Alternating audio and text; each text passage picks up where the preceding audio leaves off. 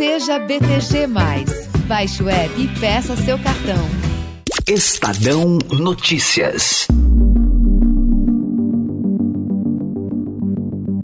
A oposição ao governo Jair Bolsonaro resolveu reagir às últimas manifestações a favor do presidente pelo país.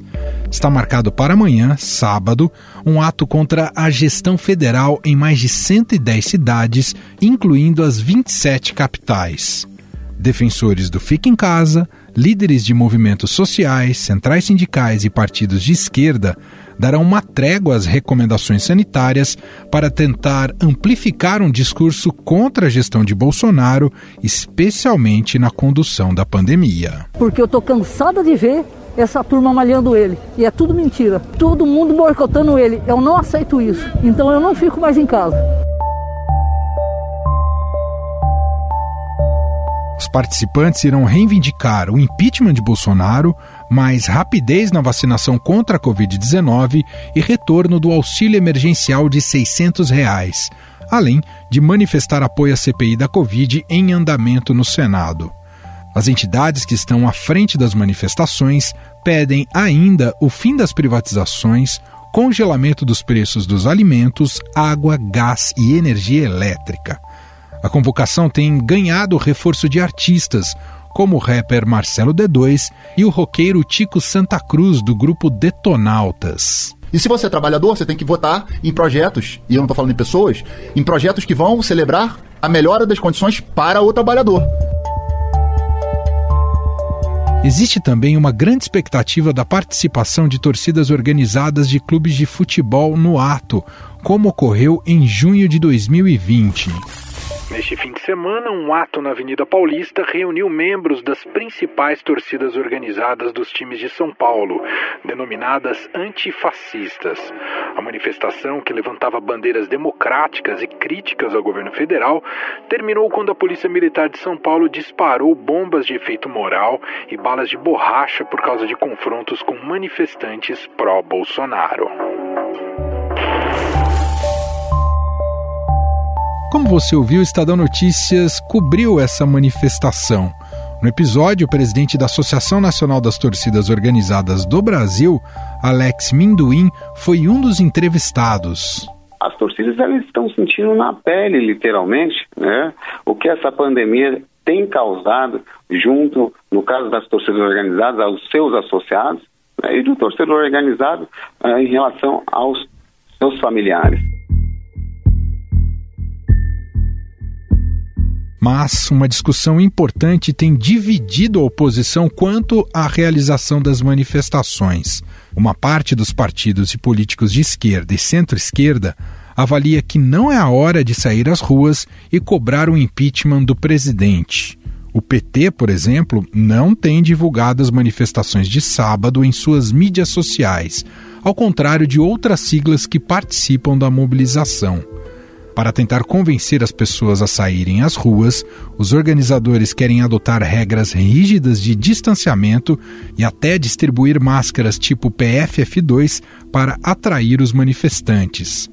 Um dos principais líderes desse movimento anti-Bolsonaro é Guilherme Boulos, coordenador do MTST e candidato à presidência pelo PSOL em 2018. Ele fez várias convocatórias em suas redes sociais pedindo uma ampla adesão aos protestos. E a gente convidou ele próprio para uma conversa aqui para entendermos mais as motivações desses atos pelo país. Bolos, tudo bem? Muito obrigado por ter aceitado aqui o convite da nossa reportagem. Obrigado, Emanuel. Obrigado a você pelo convite. Estamos aqui organizando as manifestações do próximo dia 29. Bolos, eu sei que você deve estar um pouco cansado de responder essa pergunta, mas ela é de ultra relevância, então quero te ouvir novamente. Por que ir às ruas, aglomerar, mesmo com o momento atual da pandemia na iminência de uma terceira onda? Bolos. Veja, Manuel, primeiro é bom deixar pontuado que ninguém gostaria de estar na rua nesse momento. Não é que a situação chegou a um limite. Nós estamos, talvez, com a possibilidade de uma terceira onda de Covid e se Bolsonaro se mantiver no governo, nós vamos ter outras, vamos ter uma quarta, vamos ter uma quinta onda Não existe saída da pandemia com Bolsonaro no governo. Agora é importante dizer uma coisa, Manuel.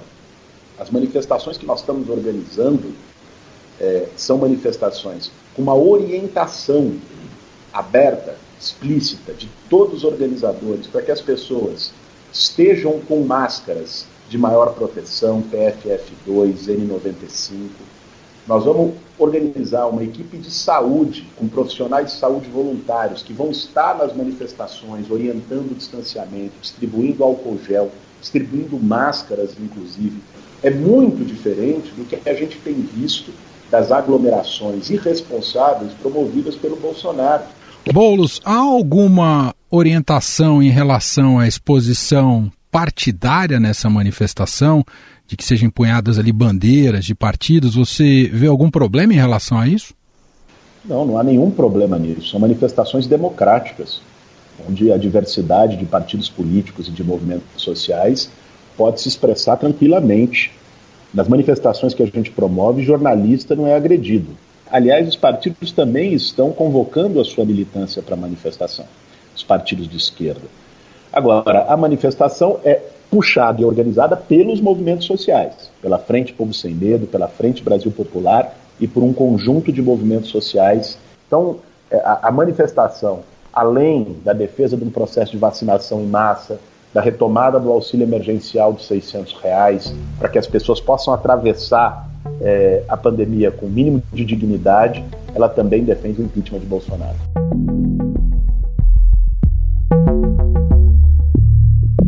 Você entende, Boulos, que o movimento anti-Bolsonaro, digamos assim, ele vai muito além da, da esquerda hoje? De alguma maneira isso deve ser é, cooptado também na, no dia 29? Olha, eu acho que hoje o movimento anti-Bolsonaro ele é majoritário da sociedade brasileira. Ele não é, é propriedade de ninguém, né, nem dos partidos de esquerda, dos movimentos sociais. Ele é uma expressão do sentimento amplo de indignação e de revolta de 70%, 75% da população brasileira que não aguenta mais o Jair Bolsonaro. Seria importante, na sua visão, Boulos, que o ex-presidente Lula estivesse, marcasse presença nessa manifestação? Olha, essa é uma decisão dele. Inclusive, é, a gente tem orientado as pessoas que são do grupo de risco, é, e sobretudo aquelas que ainda não se vacinaram, sendo do grupo de risco, a não estarem nas manifestações, a se protegerem também é, de qualquer é, aglomeração que possa existir. Bom, falando um pouco mais sobre a defesa do, do impeachment, vou, pela sua leitura política, Bolos, você acredita numa via, viabilidade política hoje de um impeachment antes das eleições? Eu acredito. É evidente que não é um processo fácil, porque o Bolsonaro jogou pesado e ele hoje se sustenta justamente a partir desses velhos esquemas e de uma aliança fisiológica com o Centrão. É claro que isso cria uma dificuldade para o impeachment. Então, esses mesmos deputados do Centrão, embora tenham, te, estejam ganhando benesses do governo, eles precisam se reeleger ano que vem. E cada vez mais a figura do Bolsonaro e apoiar o governo Bolsonaro é uma coisa tóxica. Então começa a ter crise na própria base de apoio parlamentar do Bolsonaro, que é o que tem segurado o impeachment até aqui, agravando a crise política e sem saída para a crise sanitária, sem saída para a crise econômica, porque esse governo não oferece nenhuma saída, muitos desses parlamentares vão fazer o seu próprio cálculo. Então, se você tem uma pressão de rua reforçando isso, pode-se acelerar um processo que já está acontecendo, que a CPI também está é, tá fortalecendo, que é de mostrar esse governo a nu.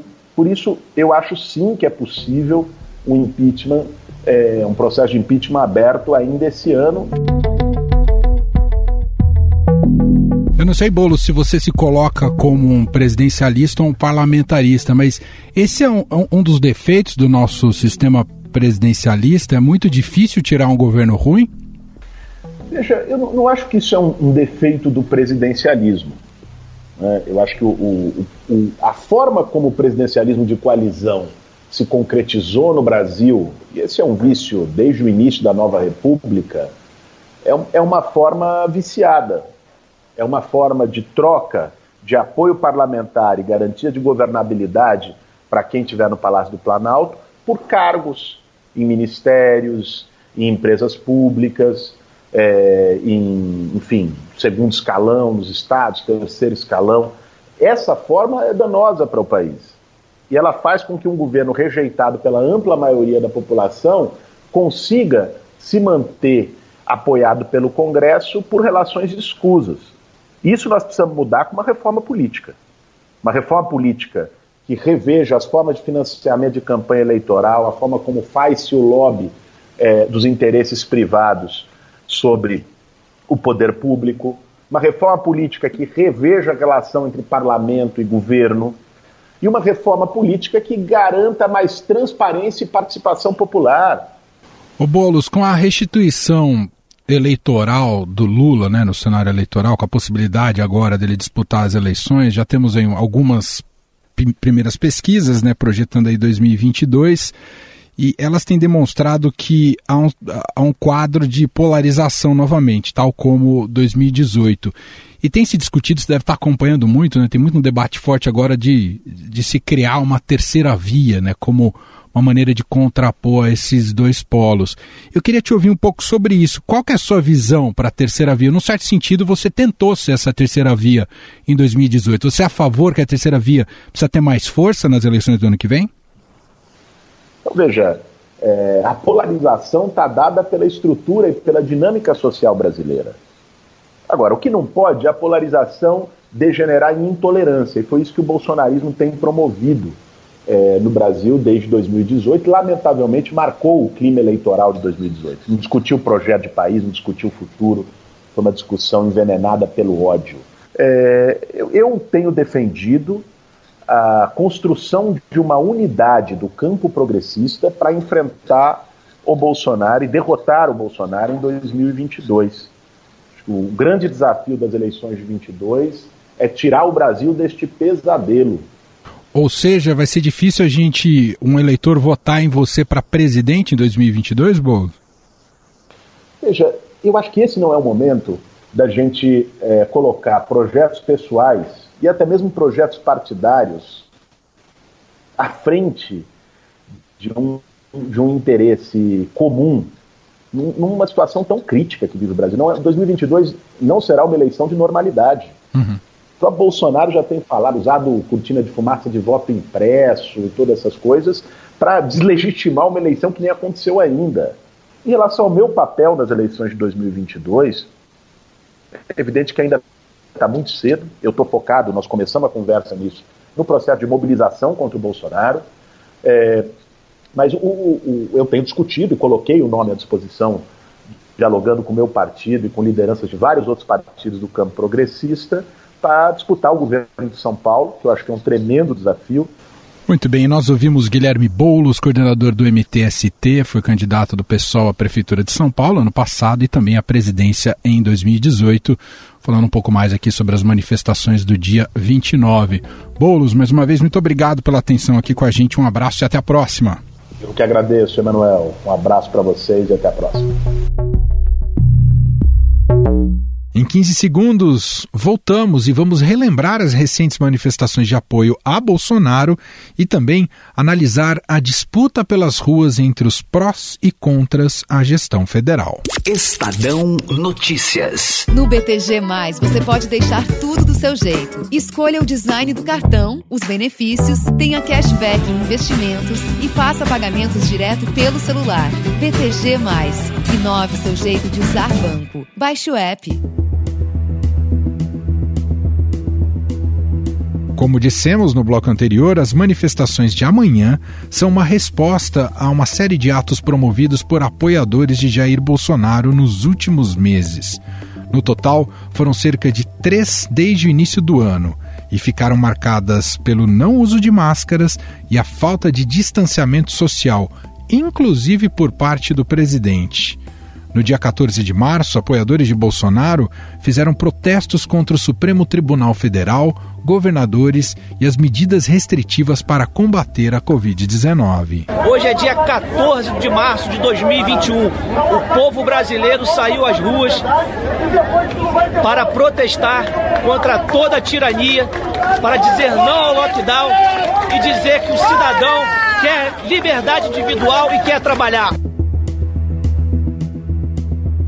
No dia 1 de maio, dia do trabalho, apoiadores do governo voltaram às ruas para criticar o Supremo Tribunal Federal, pedir a volta do voto impresso e o fim das restrições sanitárias implantadas para conter a Covid-19 no país. Sem qualquer comprovação científica, decretaram lockdowns, confinamentos e toque de recolher. O meu exército brasileiro jamais irá às ruas para manter vocês dentro de casa. No último dia 25 de maio, Jair Bolsonaro provocou aglomeração durante um passeio de moto no Rio de Janeiro, em meio a uma multidão de motociclistas vindos de várias partes do país. O presidente cumprimentou, sem máscara, os participantes, tocou e conversou com diversos apoiadores, também sem máscara. Foi neste ato que o ex-ministro da Saúde, Eduardo Pazuello, discursou e quebrou uma regra do Exército Brasileiro de que militares da ativa não podem participar de manifestações de cunho político. E por essa atitude, ele deverá ser punido. Fala, galera! Eu ia perder esse passeio de moto de jeito nenhum. Tamo junto, hein? Tamo junto. Parabéns a vocês, parabéns pela galera que tá aí, prestigiando o PR. PR é gente de bem. PR é gente de bem. Por trás dessa disputa pelas ruas, e quem consegue levar mais gente às manifestações, estão as recentes pesquisas de opinião sobre o governo Bolsonaro. Em 13 de maio, Datafolha mostrou que 45% das pessoas classificam a gestão federal como ruim ou péssima. Quando a avaliação é sobre as ações na pandemia, esse percentual sobe para 51%. Afinal, conseguirá a esquerda mobilizar um grande número de pessoas nessas manifestações? Esses atos representam o primeiro passo para o que veremos em 2022? Para falar mais sobre este tema, convidamos o repórter de política do Estadão, Pedro Venceslau. Olá, Pedro, tudo bem? Olá, Emanuel, tudo bom? Bom, tem essa manifestação ou manifestações, porque não é apenas em um lugar, neste sábado, dia 29, Pedro. Me diz uma coisa: digamos que é uma manifestação não consensual dentro do campo da esquerda? É, Emanuel, a convocação dessa, dessas manifestações, porque são mais de uma, né?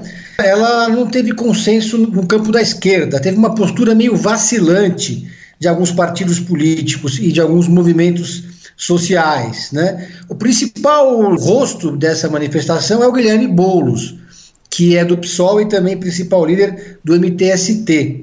O Guilherme Boulos gravou vídeo, colocou nas redes sociais, e as entidades que estão na linha de frente dessa, dessa convocação, além do próprio MTST, tem a UNE, o MST e os setores ali do PT, do PSOL e do PCdoB. São 85 cidades, Emanuel, que vão provavelmente vão receber manifestações.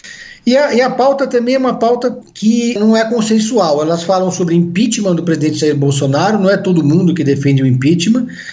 O PT, por exemplo, adotou um discurso de que quem está organizando são as entidades, né, mais do que os partidos. Ou seja, está todo mundo meio com medo de deixar sua digital é, todo mundo, assim, algumas lideranças políticas e partidárias com medo de deixar digital nessa manifestação. Apesar da convocação ter sido feita com todo cuidado, pedindo para as pessoas usarem máscara, vai ser distribuído álcool gel, estão pedindo distanciamento. Agora, como é que você vai manter esse distanciamento no MASP é, quando você juntar mais, sei lá, de milhares de pessoas é, ali na frente para manifestar contra o Bolsonaro, né? É. A gente pode dizer que, digamos, esse movimento anti-Bolsonaro ele está adquirindo, o Pedro, várias facetas, quer dizer, tem uma mais vinculada à esquerda, tem o pessoal do MBL. É uma tendência daqui até 2022, visto que a oposição ao Bolsonaro se ampliou?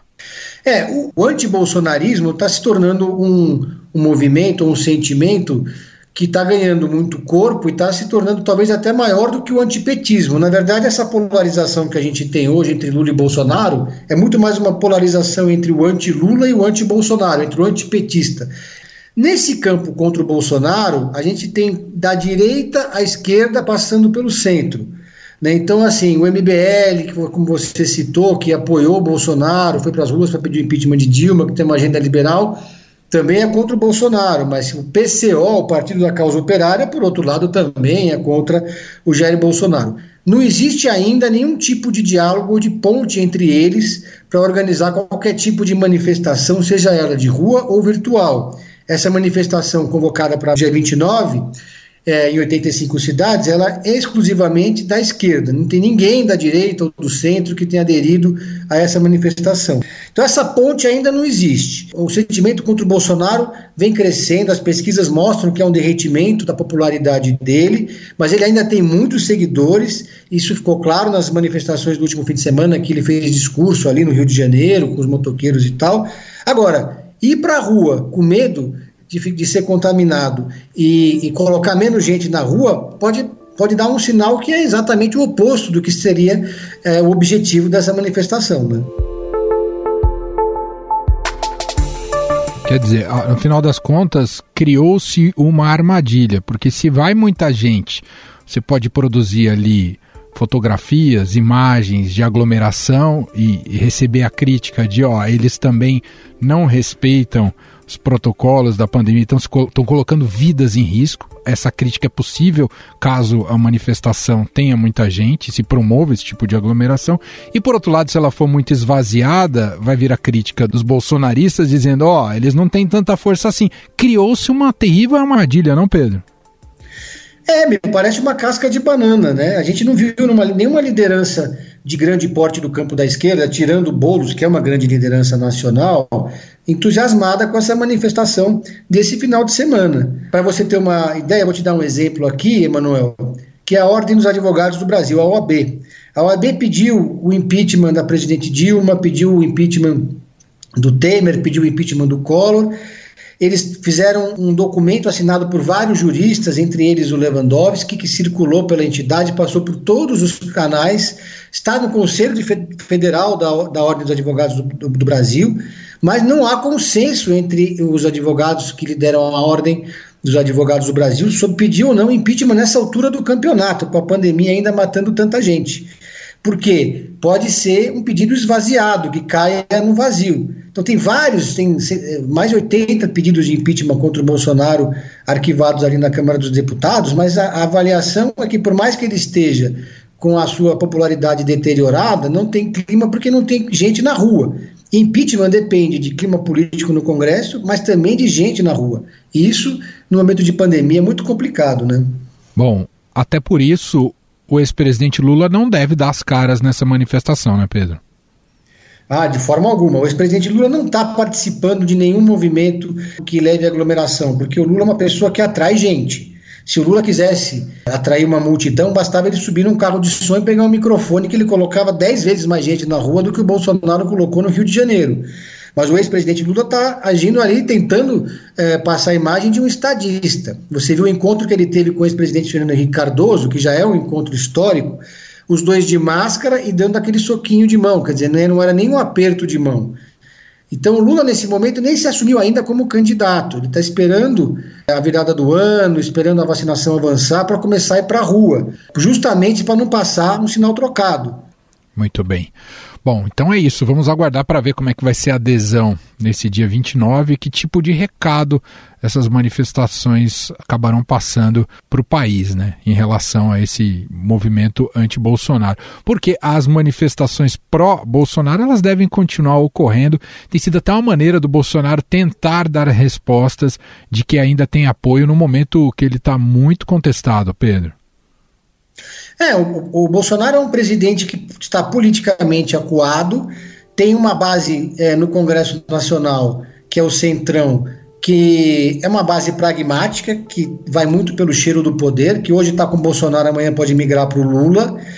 Lá está tomando um banho na CPI, lá do Senado, quer dizer, a base do, do presidente Jair Bolsonaro não está dando conta de defender o presidente e a gente assistia o Jornal Nacional todos os dias e percebe o quanto que o governo está sofrendo desgaste com essa, com essa CPI. E a saída que ele encontrou foi mobilizar a sua base mais radical e colocar a gente na rua para mostrar que ele ainda tem popularidade, porque a política é feita de expectativa de poder. E se o Bolsonaro é, vem perdendo essa expectativa de poder, isso significa perder apoio. As pesquisas apontam para um derretimento da imagem do Bolsonaro nesse momento. Então, por isso que ele vai para a rua, mesmo correndo o risco de ser acusado de genocida. É, é importante para ele a fotografia, aquele, aliás, uma fotografia dele de moto que é igualzinha a do Mussolini na Itália, né? Ele imitou um pouco esse gesto do ditador italiano. Muito bem. Pedro Venceslau, repórter de política do Estadão, com a gente aqui mais uma vez. E agora falando sobre as manifestações. Muito obrigado, viu, Pedro? Um abraço. Valeu, um abraço.